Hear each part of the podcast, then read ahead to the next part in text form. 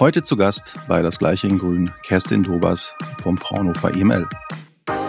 Nur weil man die Daten kennt, heißt es ja auch nicht, dass man gut ist oder besonders grün. Das ist auch nochmal zu unterscheiden. Hauptsache, man ist dran, rauszufinden, warum man Emissionen verursacht und darauf aufbauend dann diskutiert, wie man es besser machen kann.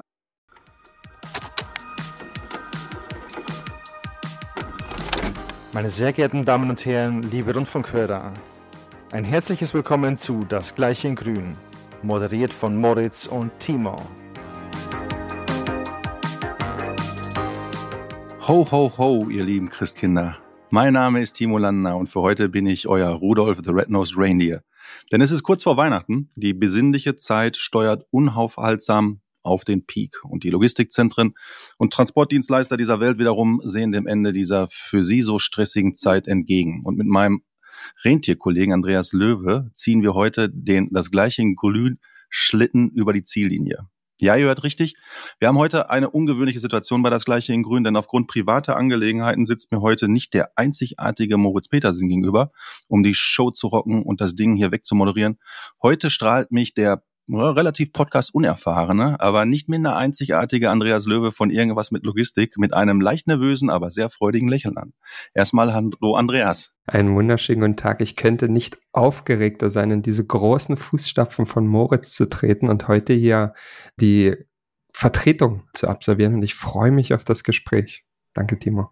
Ja, kommen wir nun zu unserem Gast, denn darauf freue ich mich ganz besonders. Heute bei uns im digital besinnlichen Microverse, nicht weit von meinem Sendestudio entfernt, ist Kerstin Dobers vom Fraunhofer IML aus Dortmund. Herzlich willkommen, Kerstin. Ja, hallo auch von meiner Seite und vielen Dank für die Einladung.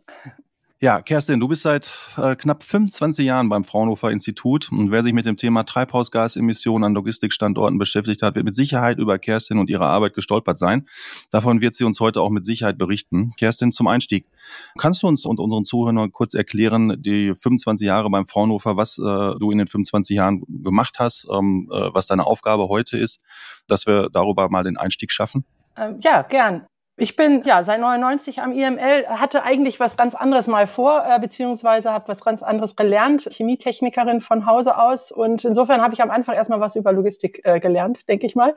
Und habe sehr viel zur ökologischen Bewertung gemacht von Anfang an. Wie ökologisch ist eigentlich, ja, sind Logistiksysteme, sind, ähm, ist Logistik selber. Also ich habe mich viel damit beschäftigt, äh, wie Transporte, Logistikketten erstmal bewertet werden können. Da gab es am Anfang ja so gar keine Methoden, die allgemein ähm, anerkannt waren und auch wie ja beispielsweise Paletten oder Mehrwegbehälter ökologisch bewertet werden können. Was muss man eigentlich betrachten? Und da habe ich in verschiedensten Projekten, Unternehmen, aber auch in Forschungsprojekten tolle Themen mir angeschaut und hoffentlich ein bisschen Erkenntnisgewinn auch beitragen können.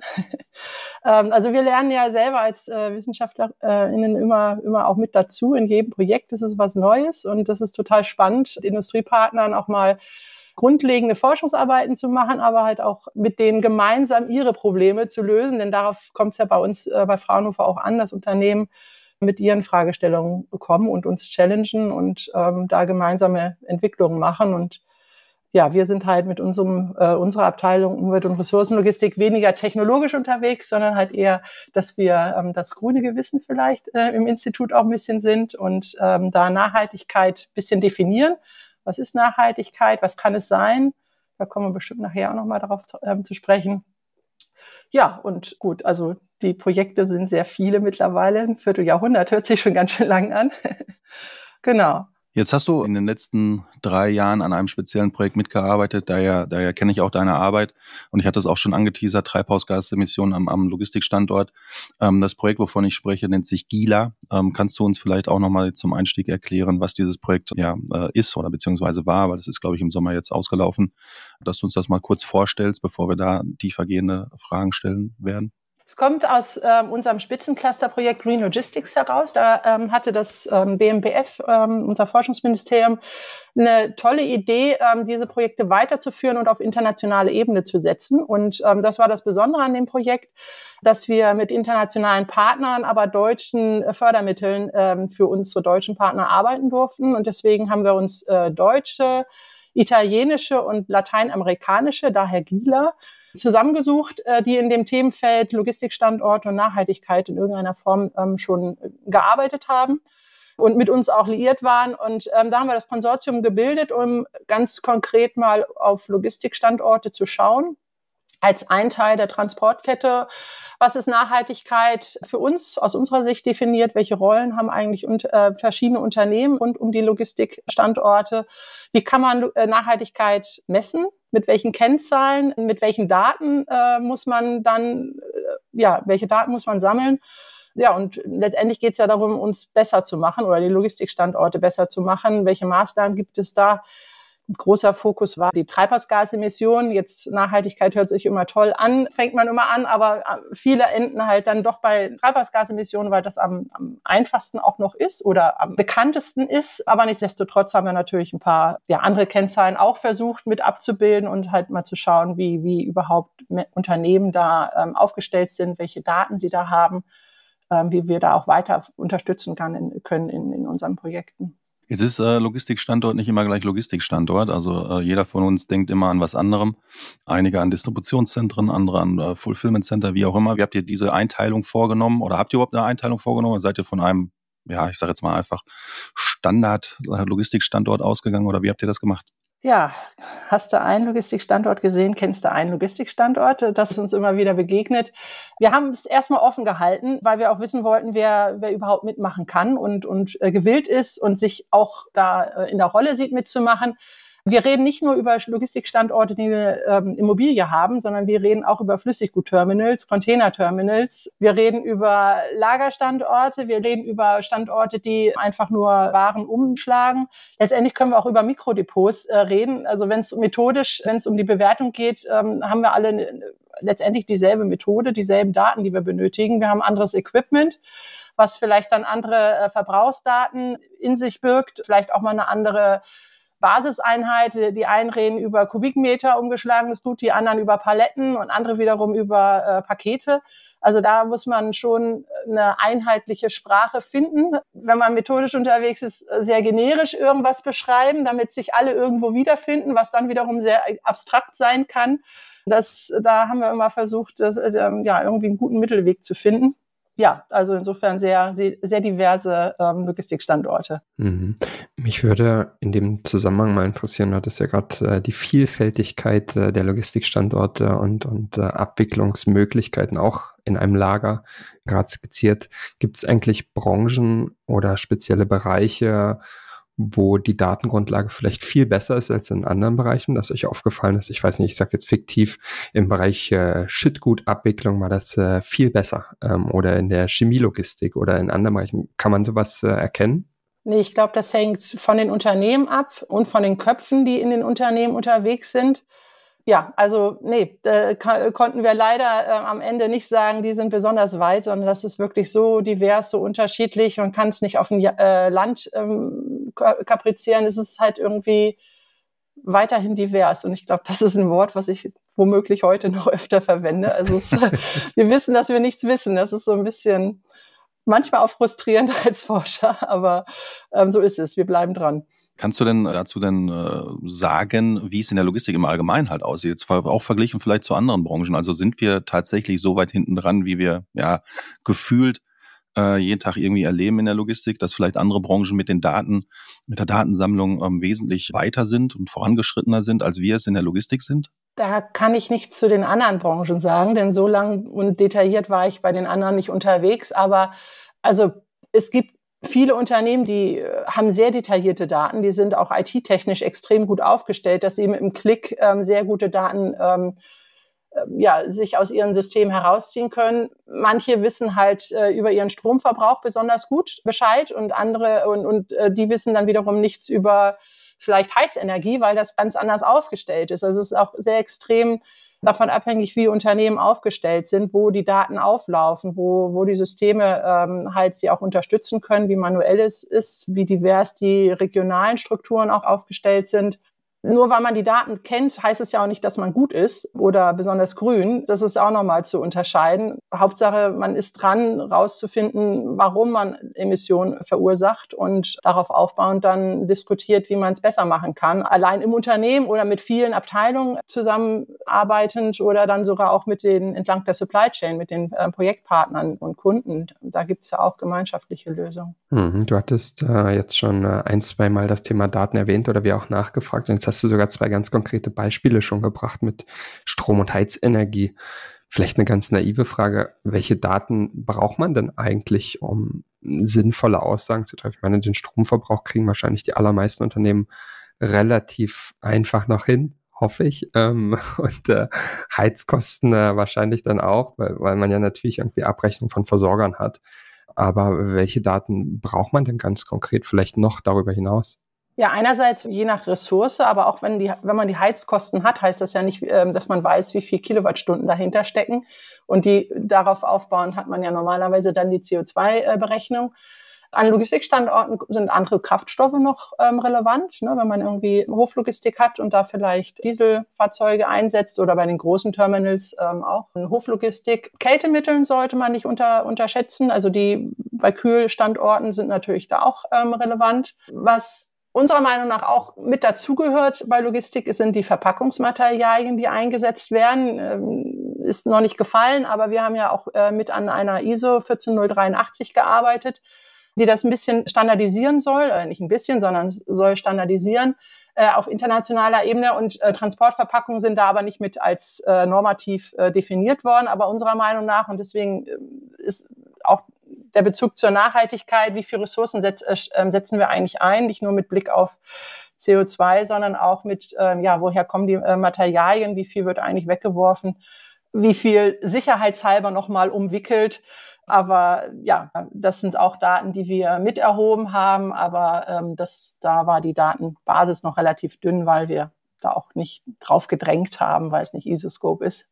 Da haben wir uns ein bisschen auch mit dran orientiert. Und dann ist es dann auch noch ein Punkt, äh, wenn man sich über die Jahre vielleicht auch ein bisschen ähm, benchmarken oder monitoren möchte, ähm, sollte man eine Basiseinheit sich überlegen, wie viel Paletten ziehe ich durch das Lager oder welche Tonnage, wie viel Container. Ähm, auch das ist schon wieder ein Problem für manche Unternehmen. Sie wissen es eigentlich, aber es ist wahrscheinlich eine andere Abteilung, die typischerweise die CO2-Bilanzierung macht. Also da, da muss man dann auch die richtigen Institutionen, richtigen IT-Systeme ähm, im Unternehmen finden, um dann die Daten zusammenzuschneiden und ja, die dann zu, auch zusammenbringen zu können. Wie viele Standorte hattet ihr denn im Rahmen dieses Forschungsprojektes untersucht? Wir haben alle eingeladen, die mitmachen wollen. Also wir sind jetzt nicht zu Standorten hingefahren, um sie uns anzuschauen. Das Pech war leider auch, dass wir äh, mitten in Corona oder am Anfang von Corona anfingen und ähm, am Ende dann auch aufhörten. Also insofern war das voll ähm, sehr virtuelles Projekt. Wir hatten knapp 900 Standorte letztendlich abgedeckt weltweit. Hört sich erstmal viel an. 40 Prozent davon haben es leider nicht geschafft, uns ähm, sämtliche Daten, die wir uns gewünscht haben, auch zur Verfügung zu stellen. Das heißt, nur für 60 Prozent von den Unternehmen konnten wir oder von den Standorten konnten wir dann auch einen kompletten Carbon Footprint berechnen. Und dann hängt es wieder davon ab, wie viele davon haben dann auch den Durchsatz uns angegeben oder wie viele nur den Quadratmeter als Basiseinheit, sodass am Ende je differenzierter man auch Kennzahlen ableiten möchte für ein Terminal, für einen Standort, für einen gekühlten Standort, mit oder ohne Lagerung, ähm, wird, wird man dann ganz schnell mit einer kleinen Stichprobe dann ähm, ja, konfrontiert. Und dann kann man sich auch fragen, wie repräsentativ das ist. Da bin ich auch ganz offen. Also wir können halt nur über die Kennzahlen sprechen, die wir im Projekt haben entwickeln können. Und da arbeiten wir dran, dass wir zukünftig das auch weitermachen können. Also wir werden diese Studien noch weiterführen und hoffen, dass wir da noch mehr Erkenntnisse draus ziehen können dann sagtest es gerade, 900 Anmeldungen, Standorte waren es dann ähm, ein paar weniger. Datensammlung äh, war virtuellerweise, soll heißen, ähm, die Daten wurden euch zugesendet. Ihr seid jetzt nicht rausgefahren oder, oder, oder haben Kunden eigentlich auch selber gemessen, also nicht nur Daten gesammelt, sondern äh, sind dann auch in ihre Standorte halt reingegangen und haben auch irgendwie gemessen? Oder war es eigentlich nur ein Austausch von, von Daten jetzt im Rahmen dieses Forschungsprojektes? Ja, ich weiß jetzt nicht, wie genau die Unternehmen die Daten auch erhoben haben. Also manche Daten sind vielleicht in ihrem normalen System enthalten, manche haben sie vielleicht tatsächlich nochmal explizit gemessen, weil sie sie sonst auch nicht berücksichtigt haben. Für einige Unternehmen war es tatsächlich das erste Mal, dass sie das gemacht haben. Also der, das war für sie so quasi an, an die Hand nehmen, um überhaupt das Thema für sich auch zu erschließen, was schön ist, so die ähm, da mit hinzuführen. Fragen zu ähm, abzustimmen. Für manche, die haben einfach einen Klick mit äh, im da Datensystem gemacht und haben uns dann die Daten herausgezogen. Wir haben es halt teilweise am Anfang noch mit Excel gemacht, dass wir dann quasi ja da ähm, Fragebogen zur Verfügung gestellt haben, wenn es groß, äh, große Daten sind.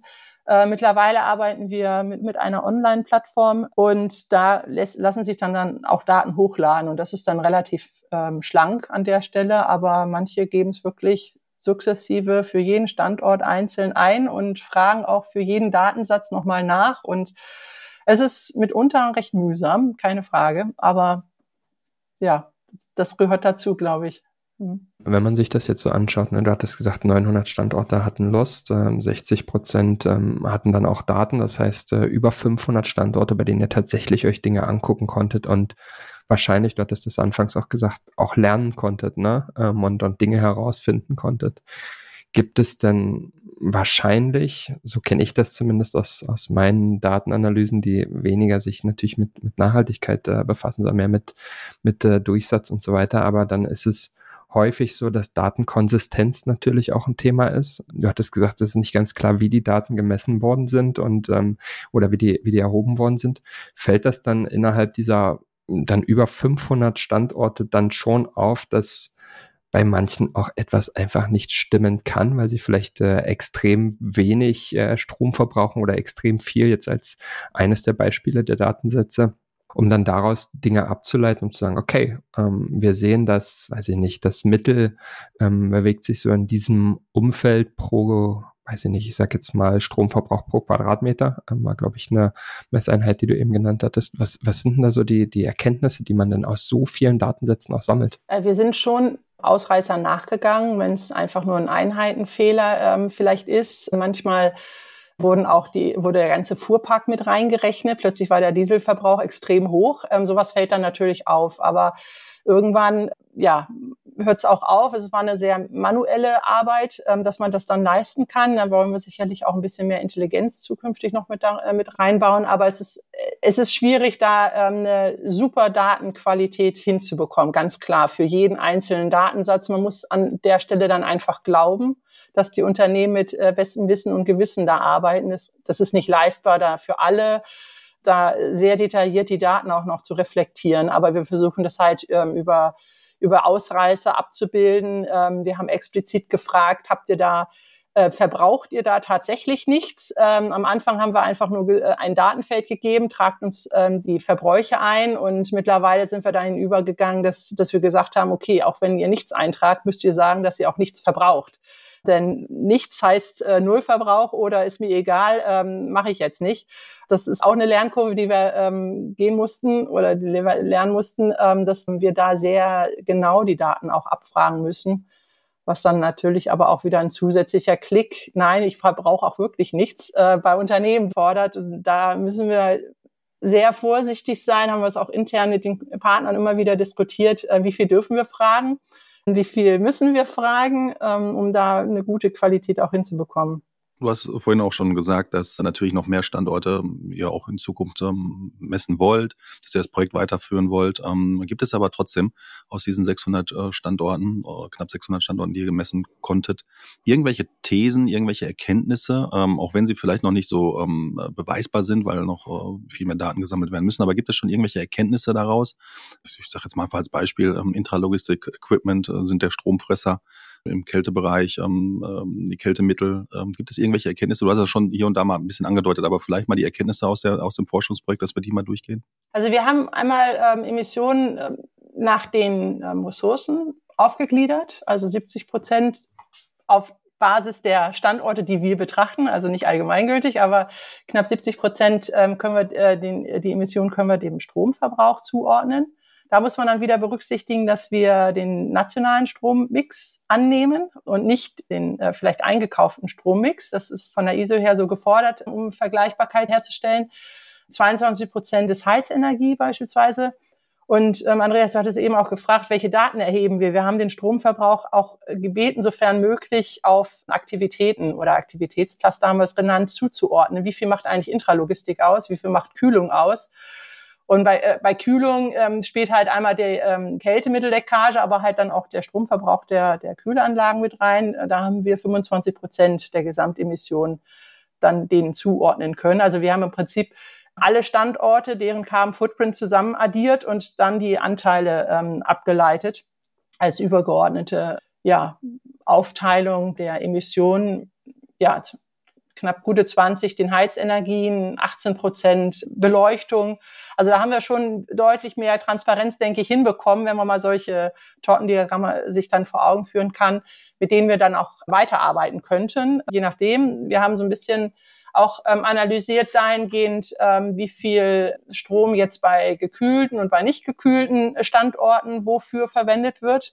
Und ähm, ganz überraschend, äh, Kälteanlagen spielen da eine Rolle. Also natürlich ist dann für die Kühlung bei Tiefkühlstandorten hat es eine größere ähm, Relevanz als bei Trockenlägern. Da haben wir irgendwas bei ja, zehn Prozent vielleicht und bei den Tiefkühlstandorten oder überhaupt ähm, Standorten mit Kühlung ähm, sind wir eher bei 50 Prozent. Also das schwankt schon deutlich und das äh, ist ja auch logisch da. Das ist nicht überraschend, aber es ist schön, wenn das dann auch aus den Daten herauskommt das ist halt auch das Spannende für Unternehmen. Wie viel Transparenz haben sie eigentlich? Manche sind wirklich glücklich, dass sie, dass sie den Stromverbrauch genau wissen und das dann auch berichten können. Und andere ähm, können relativ einfach auch sagen, wie viel ihre, ihre Intralogistik verursacht, wie viel ihre Beleuchtung und ja, das auch über, über den Tagesverlauf sich anschauen können. Aber ja, es ist halt auch immer die Frage, was man mit den Daten dann macht und wie man da eingreift.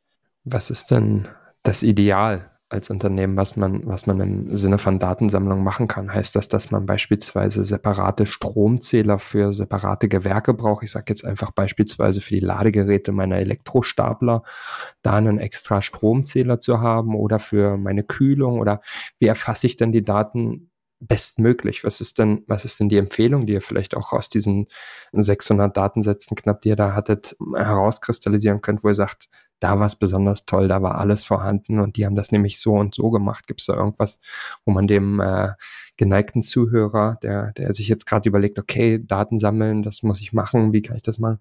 Wie mache ich das dann im besten Fall? Für so eine Marktstudie ist es natürlich toll, wenn man alles misst und diese Daten dann hervorragend uns zur Verfügung stellt. Aber Nee, das ähm, ist jetzt nicht die Antwort auf äh, deine Frage. Ich denke, ähm, jeder Standortbetreiber sollte wissen, ähm, woher die die Verbräuche kommen, was sind die Hauptverursacher. Und da macht es dann sicherlich Sinn, auch noch mal ein bisschen tiefer zu bohren. Wenn es Strom ist, dann gibt es natürlich Möglichkeiten, dann in die Unterverteilung zu gehen. Und wenn man überlegt, was man, wo man vielleicht investieren möchte, dass man da im Vorhinein auch schon mal schaut, macht das, ist das überhaupt ein Stellhebel? Wie viel Potenzial habe ich denn dann, wenn ich irgendein Equipment, einen Prozess umstelle, um, ähm, dass man die, das Potenzial schon mal ein bisschen abschätzen kann und den Erfolg auch dann am Nachgang auch controlled. Also nicht um die Mitarbeiter, Mitarbeiterinnen zu kontrollieren, sondern ob das überhaupt erfolgsversprechend ist oder ob nochmal nachjustiert werden muss, ob mehr aufgeklärt werden muss oder was auch immer. Da sind ja, die, die Maßnahmen sind ja sehr unterschiedlich. Bei einem Unternehmen sind wir mit unseren Messgeräten reingegangen und haben Dinge äh, halt gemessen und haben festgestellt, dass das gar nicht gelebt wurde, ein Wechselbatteriensystem. Und wenn es nicht gelebt wird, dann kann man auch nicht äh, das Potenzial ausschöpfen. Und das ist wichtig, dass das Warum sicherlich äh, transparent dargestellt wird an, an die, ähm, zu denjenigen, die halt die Prozesse dann durchführen und auch aufzeigt, wie toll es ist, dass man da jetzt was verändert hat und äh, auch Erfolge dann damit machen kann. Und dann geht der nächste Prozess los. Und dann verschieben sich die Verhältnisse und dann muss man halt den nächsten Haupttreiber für Emissionen oder was auch immer. Es, geht ja nicht nur um Emissionen, es geht um ja vielleicht Lärmemissionen, es geht um Ressourcen, die wir vielleicht unnötig verbrauchen, wo man auch einsparen kann. Und das am Ende ist es ja dann, dann doch meistens auch geldwerter Vorteil, wenn man da ähm, ähm, Ressourcen einspart und, und die Kosten einsparen kann. Insofern ist es ja nicht nur für die Umwelt, sondern geht meistens ja auch Hand in Hand mit Kosten, die man einsparen kann. Ziel des äh, Forschungsprojektes war es auch, Best Practices aufzunehmen, aufzulisten. Gibt es denn jetzt im Rahmen dieser 600 Standorte schon Best Practices, die vielleicht noch nicht so evident sind, weil die Daten noch ähm, hier und da fehlen, aber zumindest dort schon mal eine These in den Raum, gewerfen, äh, Raum geworfen werden kann?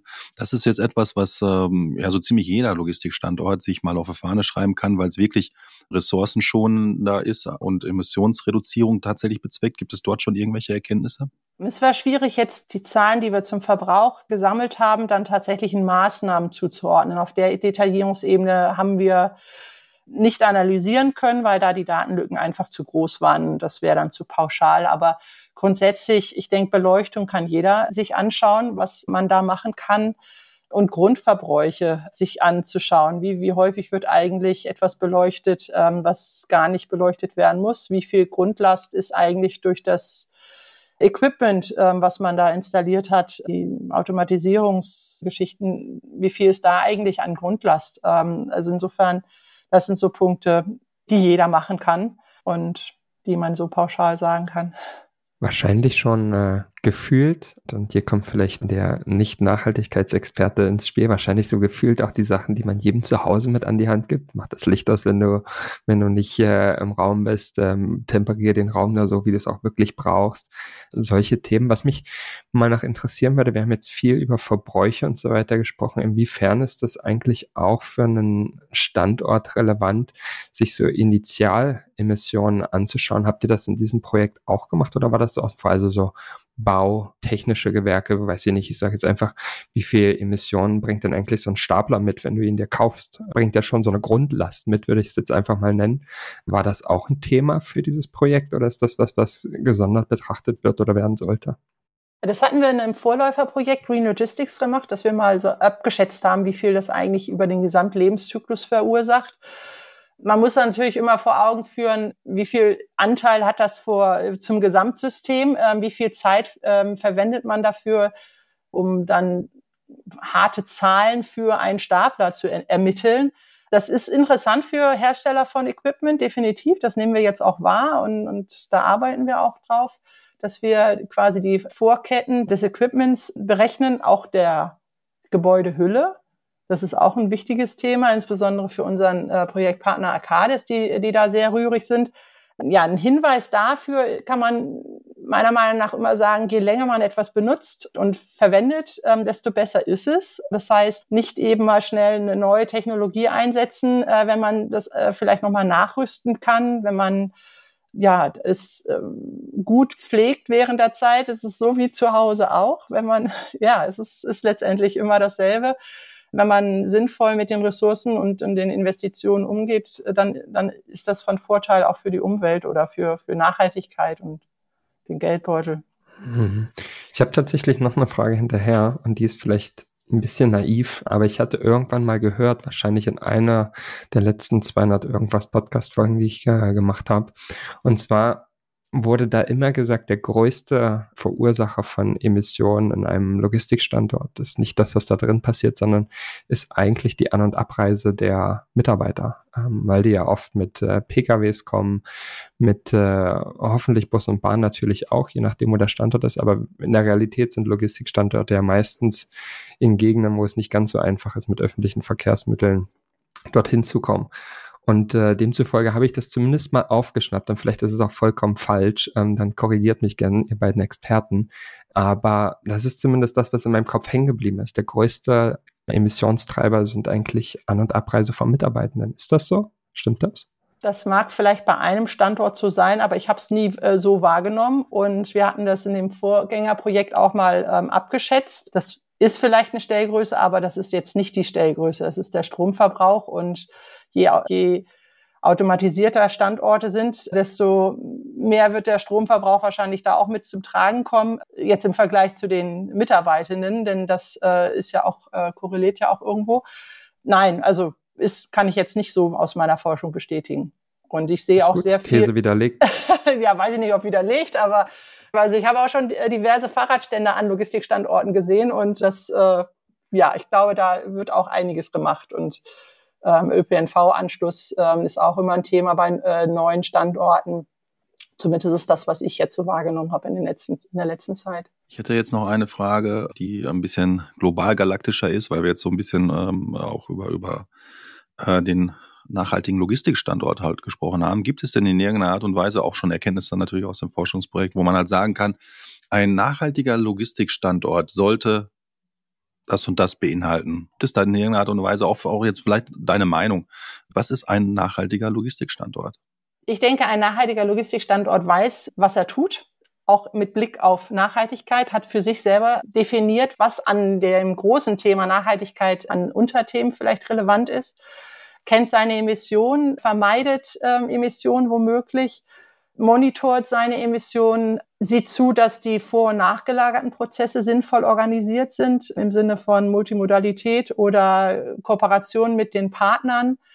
Ja, Nachhaltigkeit geht ja auch in äh, Gesundheit, äh, sorgt dafür, äh, dass die Mitarbeitenden gute Arbeitsplätze haben, guten Anschluss haben, dass auf dem Hof ja keine Unfälle passieren, dass die Fläche nicht versiegelt ist, dass ja auch über Resilienz nachgedacht wird bei Starkregenereignissen, dass Wassersammlung vorgehalten wird. Solche, solche Fragestellungen sind dann ja viel breiter und ähm, wir hatten da auch ein Nachhaltigkeitsbild mal formuliert von, von Seiten der Projektpartner, um diese verschiedenen Themen da auch mit reinzubringen. Ja, das muss aber jedes Unternehmen auch irgendwo für sich sortieren, denn nicht jedes, jedes Thema ist für jeden Logistikstandort auch gleich wichtig und äh, das meiner Meinung nach lässt ja Nachhaltigkeit auch zu, dass man sich auf Themen konzentriert und die erstmal angeht und nicht immer alles auf einmal machen möchte. Das, dafür ist das Thema viel zu komplex und da kommt, bleibt man eher nur stehen, ähm, glaube ich, als dass man dann anfang, anfängt, was zu ändern.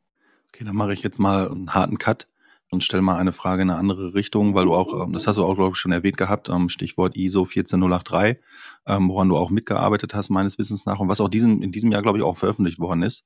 Die ISO-Titel, das muss ich kurz vorlesen, weil das kann ich nicht auswendig. Äh, Treibhausgase, Quantifizierung und Berichterstattung über Treibhausgasemissionen von Transportvorgängen. Kannst du uns mal erklären, was die ISO ist und äh, wo sie uns helfen wird in der Logistik? Sie ist jetzt eine internationale Norm. Wir hatten hier in Europa schon eine europäische Norm, die das ein bisschen beschrieben hat, aber sehr viel Interpretationsspielraum noch eingeräumt hat. Und ähm, die bietet jetzt, die ISO bietet jetzt ein bisschen konkreteren, konkretere Beschreibungen, wie Treibhausgasemissionen entlang von Logistikketten, also Transport- und Logistikstandorte bewertet werden sollen. Was ist zu berücksichtigen? Wie werden Verbräuche mit welchen Emissionsfaktoren dann umgerechnet. Also nicht nur, was wird betrachtet, sondern wie wird dann das auch in Emissionen umgerechnet. Da gibt es auch viele Möglichkeiten, Emissionsfaktoren auszuwählen und was muss eigentlich auch letztendlich berichtet werden, damit wir es genau interpretieren können. Also was steckt hinter dem, was wurde vielleicht hinter, ähm, vernachlässigt, mit was für Kennzahlen wurden gerechnet, also Emissionskennzahlen und was muss eigentlich, auch wenn man dann entlang der Logistikkette, ähm, die ganze Logistikkette ähm, abbilden möchte, welche Informationen muss man dem Nächsten im, äh, in der, entlang der Logistikkette dann an, ähm, zur Verfügung stellen, damit die dann richtig interpretieren und auch keine Doppelzählungen beispielsweise erfolgen. Und ja, das ist, denke ich, ein guter Schritt, um die Bilanzierung vergleichbar zu machen. Auch da gibt es noch Schwachstellen und, und auch Interpretationsmöglichkeiten, Varianten, je nachdem, ob man nun Betreiber von so einem Prozess ist, sei es der Transport oder der, der, Umschlag. Denn das ist definitiv bei Logistikketten so. Es sind halt viele Player mit an Bord. Und wenn man dann eine ganze Logistikkette betrachten möchte, beispielsweise für ein Produkt, ne, was steckt hinter der ganzen Logistik für die Distribution von irgendeinem Produkt, ähm, muss man immer verschiedene Partner mit an Bord holen, um, um da was zu berechnen. Und das zu vereinheitlichen, zu verstetigen, das war somit das Ziel. Und ja, da haben wir mitgearbeitet und die europäische Norm ist, ist damit jetzt ähm, abgeschlossen. Wir haben auch eine deutsche Übersetzung, also es ist eine ISO, aber halt auch eine DIN ISO, die jetzt äh, veröffentlicht worden ist. Und vielleicht für Deutschland ganz interessant, äh, wir arbeiten gerade zusammen mit dem IFOL-Institut um, um ähm, dem, um, einen Auftrag vom Umweltbundesamt, dass wir einen Leitfaden zur Implementierung dieser, dieser ISO ähm, demnächst haben werden, damit, ja, eine ISO ist ein sehr technisches Dokument echt nicht schön zu lesen und äh, auch war sie auch zum Teil sehr trocken zu erarbeiten, ähm, dass wir hoffentlich einen guten Leitfaden dann entwickeln ähm, und, und schreiben mit vielen Beispielen, wie es eigentlich dann auch angewendet werden muss oder sollte, dass es auch anwendbar wirklich ist und verdaulich. Vielleicht dazu noch eine erneut naive Frage. Aber gemäß meines Wissens ist es ja so, dass die Berichterstattung zumindest für Emissionen ab dem nächsten Jahr und ich glaube dann insbesondere auch ab 2025 rückwirkend für 24 oder sowas, ähm, ich weiß nicht genau, aber viel relevanter für viel mehr Unternehmen wird, als es das heute ist, ist das diese ISO dann quasi und, und dieser, dieser Leitfaden, den du gerade erwähnt hast, ist das quasi dann auch vielleicht so ein bisschen das Handbuch für die Unternehmen, die vielleicht auch nicht so viele Ressourcen haben, um das alles umzusetzen, was, was vielleicht gefordert ist, also Berichterstattung über Emissionen und so weiter. Ist das so ein bisschen das Handbuch, an dem man sich dann langhangeln kann, um zu sagen, okay, das muss ich machen und dann bin ich erstmal compliant in, in dem Sinne? Ist, ist das so ein bisschen die Erwartungshaltung, die man daran haben kann? Ja, für diejenigen, die halt sehr viel mit Logistik machen. Es kommt natürlich bei der Berichterstattung noch viel mehr dazu, all die ganzen anderen Prozesse. Was in Vorbereitung ähm, ist auf europäischer Ebene, also ist jetzt ein Vorschlag für eine ähm, Verordnung vorhanden, um, also wenn man CO2-Bewertung von Logistik machen möchte, soll zukünftig die ISO dann die Grundlage sein. Und das ist dann schon mal sehr schön, dass sofern klar, es gibt immer nationale ähm, Alleingänge vielleicht, die dann noch mal was anderes äh, verlangen, aber letztendlich sind solche ISO-Normen, bietet Unternehmen die Möglichkeit, ähm, einheitlich zu bewerten und, und ähm, überhaupt dann zu wissen, was bewertet werden muss und wie das gemacht werden kann. Und ja, Leitfäden oder Frameworks, die halt von unterschiedlicher Stelle veröffentlicht werden, helfen dann, diese sehr technischen Dokumente umsetzen zu können, aber auch Tools. Es gibt ja genügend Tools im, im, im internationalen Raum, die Unternehmen helfen, die halt die, Logistik nicht selber durchführen, aber ähm, beauftragen, ähm, eben Emissionen dann zu bewerten für, für die eigenen Sendungen. Und wenn die Tools dann solche ISOs umsetzen und ja implementieren, dann, dann können Unternehmen noch viel einfacher, als wenn sie es dann selber machen, ähm, darauf äh, vertrauen, dass das gewissen Standards und Limits ähm, auch entspricht. Apropos Tools. Ich weiß, dass ihr jetzt das Fraunhofer ähm, äh, ein, ein, ein Tool halt auch anbietet. Ähm, das ist vielleicht jetzt die große Brücke, das sogenannte REF-Tool was mhm. meines Wissens nach ähm, für Resource Efficiency steht, glaube ich, also die Abkürzung, at Logistics Sites, was mit Sicherheit auch durch die äh, Forschungsergebnisse aus dem GILA-Projekt jetzt ähm, ja, mit, ähm, gespeist worden ist. Also jetzt, äh, ich habe, glaube ich, gelesen, dass ihr ein neues Tool, äh, neue Version veröffentlicht habt oder veröffentlichen werdet. Kannst du uns vielleicht auch ähm, äh, kurz einen Einblick geben, was dieses Tool macht und wofür es genutzt werden kann? Mhm. Also es richtet sich an Betreiber von Logistikstandorten also wir arbeiten mit Primärdaten. Es geht jetzt nicht darum, dass jemand, ähm, der gerne wissen möchte, wie viel irgendein Lager verursacht, äh, da eine Kennzahl rausbekommt, sondern es geht, äh, richtet sich an Unternehmen, die gerne ihren Carbon Footprint für die, die gewissen, die verschiedenen Standorte dann berechnen möchten weil wir zwar auch schon mal ein Leitfaden für Logistikstandorte veröffentlicht haben, um diesen Rahmen zu beschreiben, aber Papier ist zwar schön, aber Unternehmen brauchen halt auch vielleicht noch ein bisschen mehr Unterstützung. Deswegen hatten wir ursprünglich mal mit Excel und jetzt halt mit einem Online-Tool und jetzt gerade neu veröffentlicht, auch mit Berücksichtigung der Anforderungen von der ISO, das REF-Tool entwickelt, wo wir Unternehmen dann anbieten, dass sie ähm, dieses nutzen, um ihre Ressourcenverbräuche einzutragen und die Kennzahlen, die wir da anfangs ja immer gesagt haben, was brauchen wir eigentlich für Daten, dass wir die abfragen, Standort typspezifisch, also wir unterscheiden schon, ob es jetzt ein Flüssiggutterminal ist oder, oder ein Trockenlager.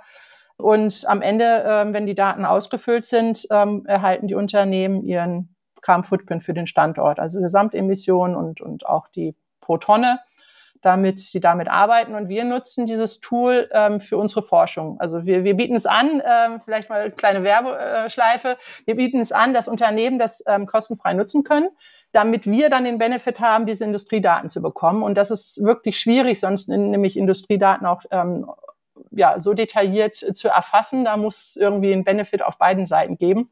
Und ähm, es gibt eine Basisversion, ähm, wo man wirklich äh, die Daten, die wichtigsten Daten einträgt und ähm, nur den Emissionswert plus äh, Kennzahl ähm, erhält, also Gesamtemission und pro Tonne. Und dann gibt's noch eine erweiterte Version, wo wir dann auch Unternehmen ein bisschen detaillierter äh, unterstützen, Emissionen auch auf einer detaillierteren Ebene dann ausweisen, sodass die Unternehmen daraus lernen können und wir sie auch weiter supporten können. Also da gibt's so eine zwei, äh, gibt zwei Ansätze, wie wir das Tool nutzen wollen, ähm, aber wir wollen sie halt insbesondere animieren, äh, Daten zu teilen, damit wir unsere Forschung fortsetzen können und eben da ein bisschen mehr analysieren können und Erkenntnis ableiten können, die wir auch immer publizieren. Jetzt vielleicht noch kurz zum Schluss, äh, letzte Frage in, in, in, äh, an der Stelle. Ähm, was können wir denn in Zukunft noch erwarten, auch jetzt im, im Sinne von, vom, vom Fraunhofer, was hier ein neues Forschungsprojekt oder was auch immer, so einen kleinen Blick in die, in die Zukunft, was wir noch erwarten können und wo ähm, die Zuhörerschaft auch ähm, ja, partizipieren kann oder partizipieren, partizipieren sollte an der Stelle, damit ihr auch mehr Forschungsergebnisse ähm, erzielen könnt? Ja, einerseits werden wir natürlich diese Marktstudien fortsetzen und hoffen, ähm, die Datenbasis noch zu erweitern und, und zu detaillieren. Nicht nur immer auf CO2 zu achten, sondern halt auch, auch andere Kennzahlen noch abzuleiten, damit man sich da so ein bisschen orientieren kann. Und ansonsten bitte, liebe Industrie, ben, äh, challenged uns, äh, kommt mit euren Fragen. Ähm, wir sind bereit, ähm, sie mit euch gemeinsam zu lösen, wenn wir jetzt noch keine Antwort haben. Also da sind wir offen und freuen uns über jede Aufgabenstellung, äh, neue. Wie viel macht eigentlich auch ja, die, die Infrastruktur aus? Wie können wir die Lebensdauer von Technologien ähm, verlängern? Wie kann Digitalisierung damit reinspielen? Wie nachhaltig ist diese? Ähm, wie kann sie unsere, unser Engagement unterstützen? Also das, das ist äh, sicherlich sind noch sehr viele, viele Themen und äh, da müssen wir äh, mit, mit Unternehmen, mit, mit auch auf internationaler Ebene arbeiten. Also ein deutsches Konsortium reicht da nicht. Da sind internationale Kooperationen notwendig. Und ja, wir freuen uns über jede, jede schwierige Frage. Mal sehen, wie, wie wir sie dann gemeinsam beantworten können. Ja, also liebe Logistiker da draußen, folgt dem Aufruf, ähm, sammelt Daten, teilt die Daten, geht mit Fragen auf Kerstin und dem Fraunhofer äh, zu, wenn es um Nachhaltigkeit geht. Das ist der ultimative auf Aufruf an der Stelle. Liebe Kerstin, vielen Dank, dass du heute unser Gast warst. Ähm, auch lieben Dank an Andreas, dass du heute mein Co-Host warst an der Stelle und wir auch einige Annahmen korrigieren konnten. vielen Dank, Andreas. Äh, Kerstin, ich wünsche euch beiden eine tolle Weihnachtszeit und natürlich auch unseren Zuhörern. Und ähm, äh, ja, wir hören uns dann im neuen Jahr. Vielen Dank, Timo. Dankeschön.